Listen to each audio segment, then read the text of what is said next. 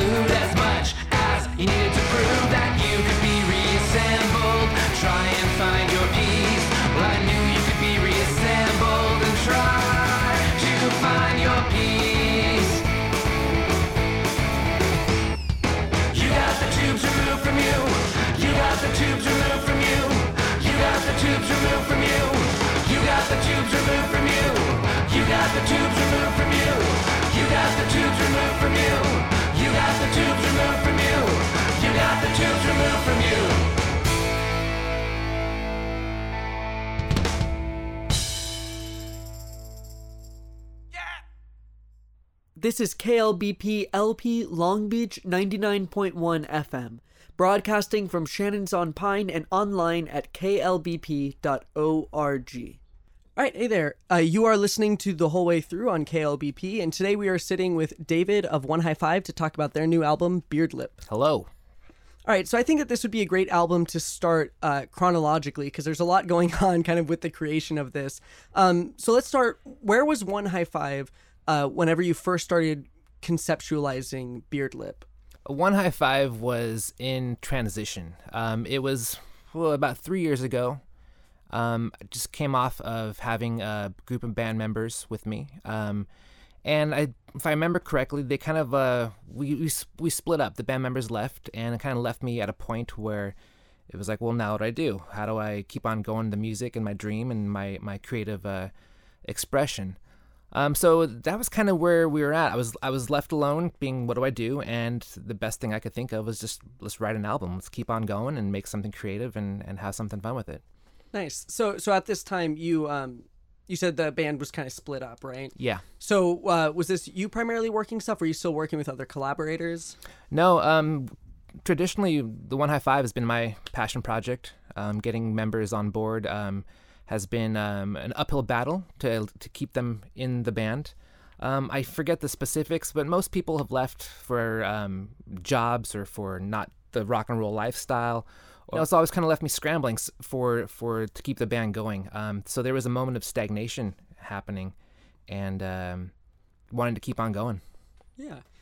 So you've been very transparent about um, about this turnover rate and that kind of thing, and dealing with Right. different things and this natural flow of uh, of making kind of independent rock. Um, what did these different members bring to the table in regards to the creation of Beardlip? Um, honestly, not a lot. The songs have traditionally been written by me, so um, it's been, like I said, my passion project. And getting members on board to help me play these songs live uh, has been kind of the uh, the path I've chosen to take.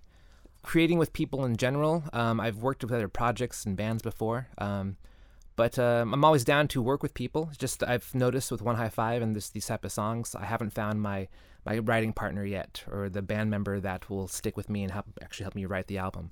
And for whatever reason, it's something I'm I'm working with and uh, dealing with, and uh, that's kind of thematically some of the issues, uh, some of the themes on the album. I've always been open to working with other people, and um, I wouldn't mind it, especially if it helps a like more permanent members happen in the band. But right now, it's it's it is what it is, and I think getting the album out there and doing it uh, for myself has been a huge push and reason why I'm happy to get this album finally out. It's been an uphill battle, and uh, I'm finally happy to uh, say it to everyone out there to enjoy listening to it because it's it's here, and I'm I'm happy about it. Yeah, and it's it really is a good album. Um, that was one thing uh, I was surprised by the the professionalism of it all. Um, like both technically, the album is very very fun. There's a lot. It's not. Whenever I, I looked at some of your um, like influences and that kind of thing, you know, there was some like pop punk kind of stuff, and I wasn't sure if this was going to be just like another like, you know, loud kind of fun punk record but it, and it kind of is but it has a lot of those feelings but there's also a lot of technical proficiency and it really is an album that i can see um, you know, listening to live and enjoying it, you know, listening to it here, like, you know, playing games and that kind of thing. Like, it just fit the vibe very well. I want I want to talk a little bit about the organ that is so prominently featured on this. Okay. Um, what led you to uh, making that decision to have such a interesting instrument in your your rock record? Well, I think um, the sound of the, what I'm looking for includes it. You know, for whatever reason, I I have always written with it. Going back to the demos, the first album also features an organ.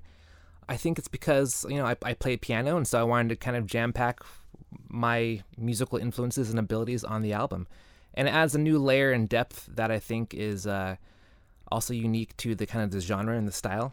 Um, there's a lot of great punk pop out there that doesn't have an organ on it, and because uh, it's something I enjoy listening to as a as a tone and as a sound. Um, it's really fun to just add that in there. I've always been a proponent of taking what I have in the studio and adding it to an album or to a song to help spice things up, to give the listener a new um, new thing to listen to and a new sound to enjoy.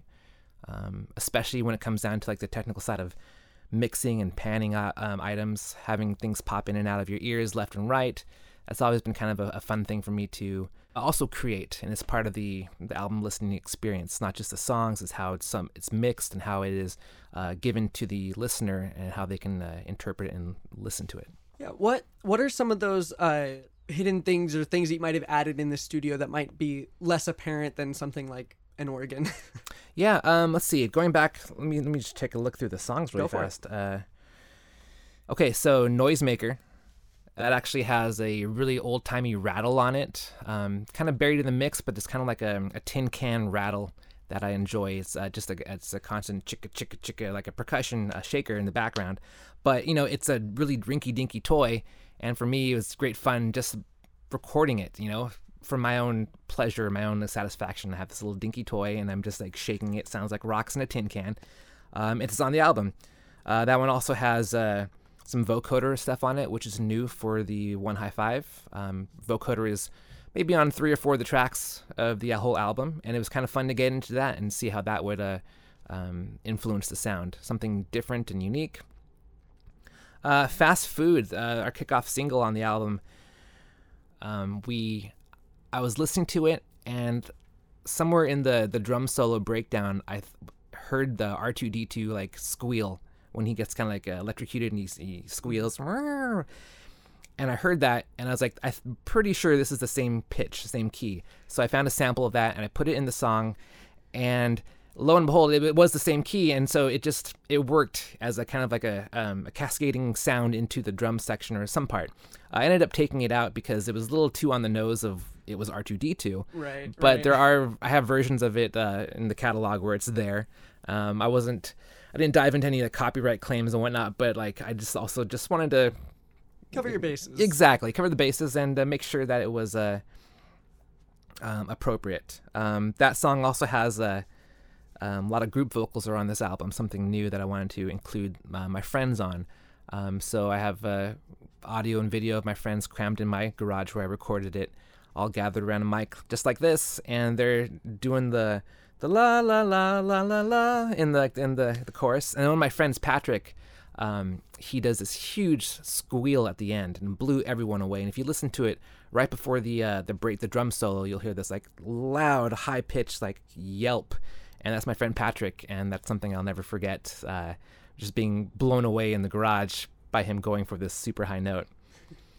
Um, Bones of My Ancestors.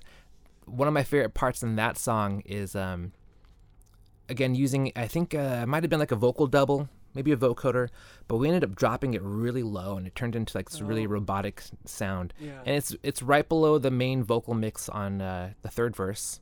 It starts to take your time going through my possessions. It's this really kind of low robotic um, warbly tone that I think sounds great. I know it's there. Uh, maybe you'll listen to it and, and, and hear it uh, and enjoy it from there. Animal Urges. This one, there is a couple things on this one that the one that's still there is like a kind of a vocal like a rhythmic sound. It's like and that was me just testing a mic. And I had access to all the files when I was editing the album, so I was like, I need something rhythmic, something kind of uh, to carry the song forward. And I I edited together this like just me like testing, testing, and it's great. It's somewhere in the middle. I think during like some of the instrumental parts between the verses. Um, there's a couple other lyrics that uh, that were taken out um, of that one, but for the most part, uh, that's great. Um, Alleyways, it's one of the second instrumental tracks on the album. Man, this one also features um, my friends in the garage. I have probably about eight to ten of my, my, my friends coming in there and helping me out, and they're they're screaming. It was so fun trying to get them to learn the rhythms and uh, sing together and battle the heat of a garage during when this was recorded in the summertime. Um, also on the alleyways, I think, oh yeah, there's no lyrics in there. I tried writing some lyrics, I had a couple lines, it just didn't feel right. Um, really forcing that one. So I kept it to the lyrical melody I had, but I had my friend just sing a bunch of la la la's and da da da's and whatnot. Um, combine that with the horn line that kind of mimics that. Um, and uh, that one is uh, not really like.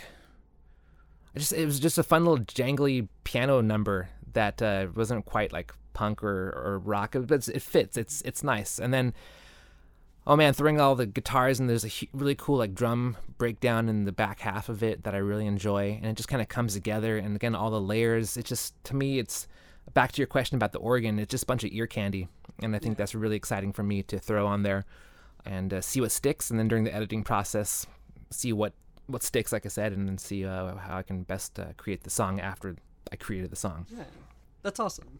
Um, out on the dance floor. Oh, this is another one I had. Um, there's a long instrumental section in the middle of it. A lot of guitars that are um, harmonized.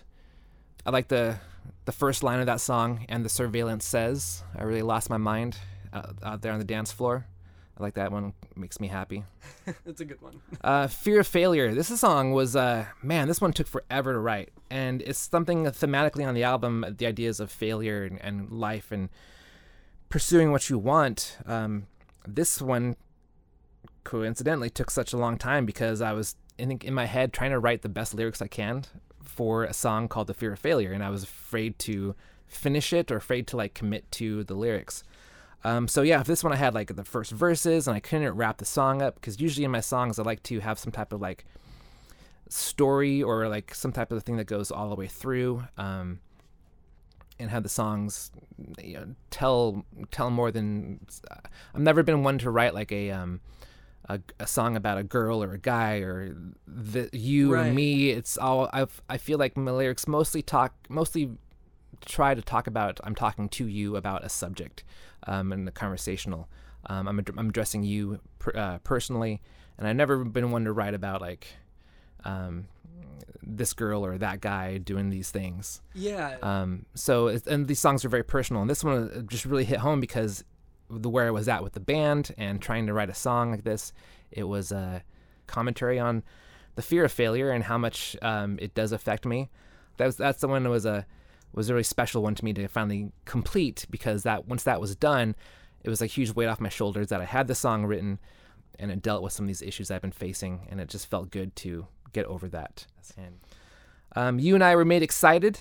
This song I really liked a lot in terms of like what's kind of different on it. Um, there's a bunch of bongos on the the pre-chorus. The bass line caught my attention because it reminded me of um, Super Mario World and the underground caverns. There's a really like one of the first levels is uh, doon, doon, doon, doon, doon, doon, doon, doon, doon, doon, doon.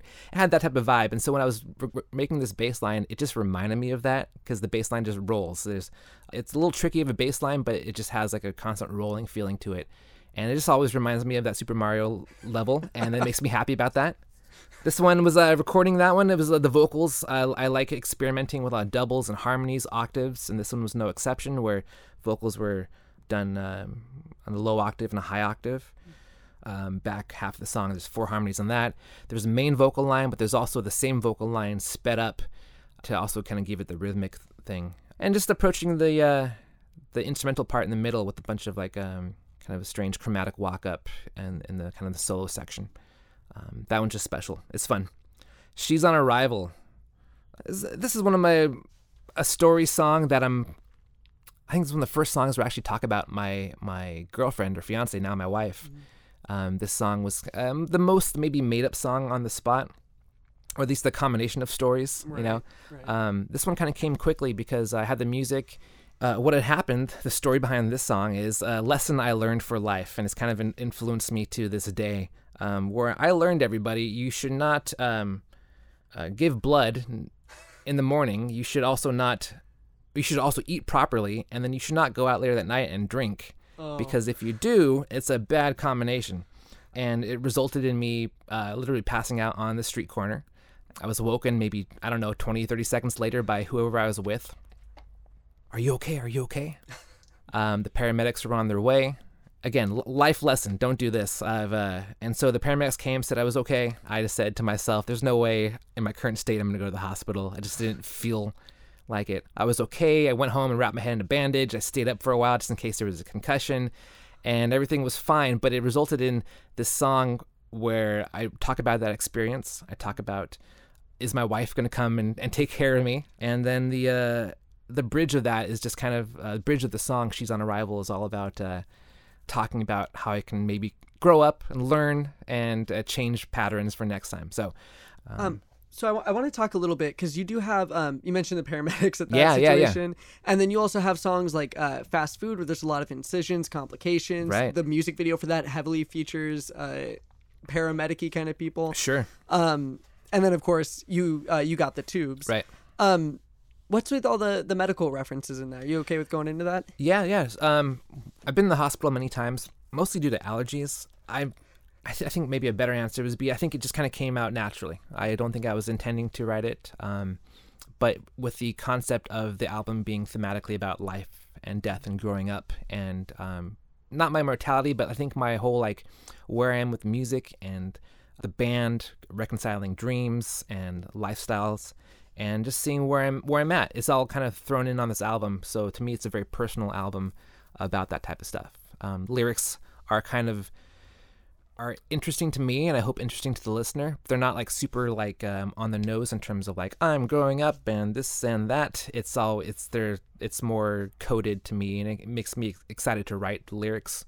I think on that one it was uh that song's about going through changes that you might not want to and going through surgeries. Um, to me, it's more emotional, mental surgeries as opposed to physical surgeries.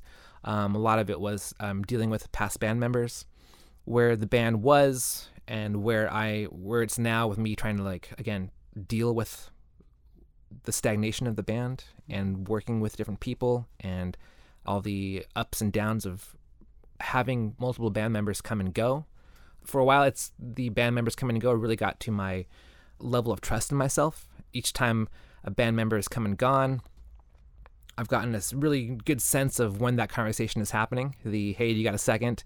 Like I know, like it's, it's unfortunate because it sucks. Yeah, it, totally. Um, but at the same time, I want to be professional, and I'm not trying to get mad at people for doing their own thing. But it does throw. It has historically thrown me into like depression and anxiety. What am I going to do now? Now I got to find someone else to play in the band. As you mentioned earlier, with the songs being layered and, and and complicated to a certain extent. It takes a lot of energy on my half to find people and teach them songs and work with them. Some people come and stay for a half a year or a year. Some people I've worked with um, stay for a month, and it's me teaching them songs for two months, and then they stay in the band for a month, and that's that's it. You mentioned earlier about you got the tubes. Yeah. I was happy to get it on the album. This track um, doesn't deal about me. It deals about my friend Linda, um, who was in a car accident when I was in after high school sometime. Since I've been in the hospital and I visited her in the hospital, I had a lot of things to say. I just wanted to write about the subject, and it, to me, it's a celebration song because Yeah. absolutely, because she's out of the hospital, she's doing She's great. two- you guys can play together now, just like Yeah, you used to. exactly, dude. Um, and she has she has a kid, and she's doing great. And I'm really happy uh, to. Uh, I don't think she's even heard the song yet, so I'm really happy to release the album and show her. Yeah. Um, she's been aware the song was has been around, um, but the actual final version of it, she hasn't seen, heard it yet. So. Uh, most people are like, "What is this song about?" Like they, like they're talking about like like real tubes or or I forget what some people said, some crazy see like things. TV tubes being like Yeah. an interpretation or something. Yeah, for sure. Um, but they uh, when I'm going to like hospital like tubes and like you know Yeah. for for breathing and for for all the uh, the IV stuff, when I explain it to them, and it's it's just uh, obviously they understand it. And to me, again, it's a it's a celebration song where she's out of the hospital, and if she can do it, so can I. Yeah. It was very very happy to see, um, rewarding to see her her journey. Yeah, I think you got the tubes is one that stood out immediately to me. Um, on the first listen, it it sonically just feels a little bit different. It's a very happy kind of like you said, celebratory song. Um, and then the second time I listened through, it, I was reading with the lyrics along the way, and the moment that like I read that first lyric, it just kind of hit me of like, oh, this is like, like you you can feel the like you mentioned like this personal story in it. Like you can tell this isn't just like, oh, I'm gonna write a story about someone in a hospital, but that like this was something that you kind of went through, and it just I mean I was. I got like chills listening through that the first time, uh, and I think it does a great job, like you mentioned, of bookending both thematically with some of those different, um, you know, like the medical themes that we've mentioned, those ideas of, of growing up and kind of going through those hard changes, but then making it through and and you know being able to Yeah, survive absolutely. and thrive. Absolutely, man.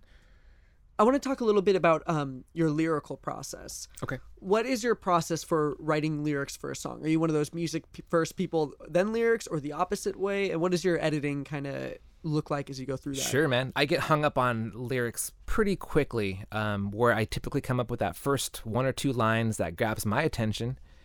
Typically, it, it takes me a while where the music comes first, and I'll sit on a song because I don't have any lyrics. And I actually have a running list of songs on my phone where I have like these song titles and I have like the music in my head. But lyrics are to be to be determined at this point. Uh, some songs, like I said, "Fear of Failure" takes took a while uh, when you're coming down on the album, that one was a new, exciting process for me because I think I knew the song was going to be a fast song, a, a lyrically quick song, and I ended up writing maybe two and a half pages of just like phrases. And I think I had the the melody in my head, like the rhythmic melody of uh, da da da da da da da da, and I wanted to make sure these things I'm writing had the syllable um, that matched the, the the rhythmics.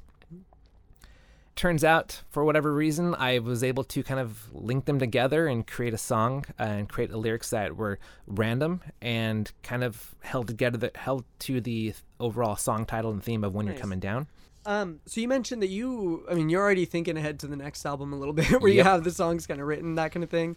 Going forward with One High Five, what kind of uh, evolutions in music or growth, or what have you learned from the creation of Beardlip that uh, you're going to take with you onto your fu- future projects?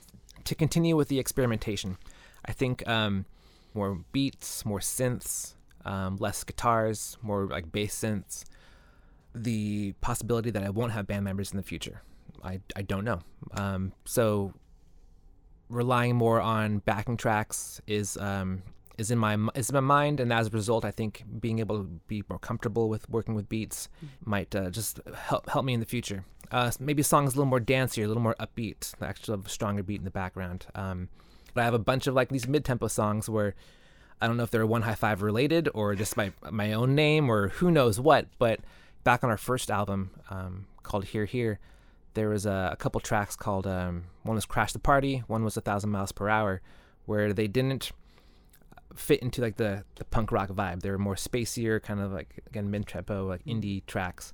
And I think at this point I. am Not sure where where the band is going musically, so I'm just gonna allow myself to write and uh, and go from there. Nice, Yeah. nice. You may have gotten this question in other places, but or I've talked about it before. What inspired the album name Beardlip? Um, Beardlip stuck with me as like kind of a production name for a couple different things, if I remember correctly. And when I went through album names, it was just a strong contender. It was just a phrase that stuck with me. And uh, the other one was, oh, it was a stupid one, indie punk pop gun, something like that. yeah, and I remember talking to, to friends and being the choices, and they're like, "Nah, Beardlip was a pretty much strong contender." I think also, just because I like the aesthetics of th- aesthetics of things, if I was not in One High Five and I saw there was a band called One High Five and the album was named Beardlip, I would be like, "What is this?" and just kind of just check it out based upon that type of uh, those names alone. You just listened to the whole way through on 99.1 KLBP Long Beach Public Radio. Today we talked to David Sauer of One High Five. You can find One High Five's music on Spotify, Bandcamp, iTunes, and wherever else you get your music. If you know a band that wants to be on the show, you can send us an email at thewholewaythrough at klbp.org or by finding us on social media at Whole Way Through. The Whole Way Through is a production of Newton's Darkroom and KLBP. It was edited by Danny Whitney. You can find past episodes of the show on our podcast feed by searching for The Whole Way Through wherever you get your music. For more information, visit klbp.org. I'm your host, Talon Stradley, and thanks for listening. We'll see you next time.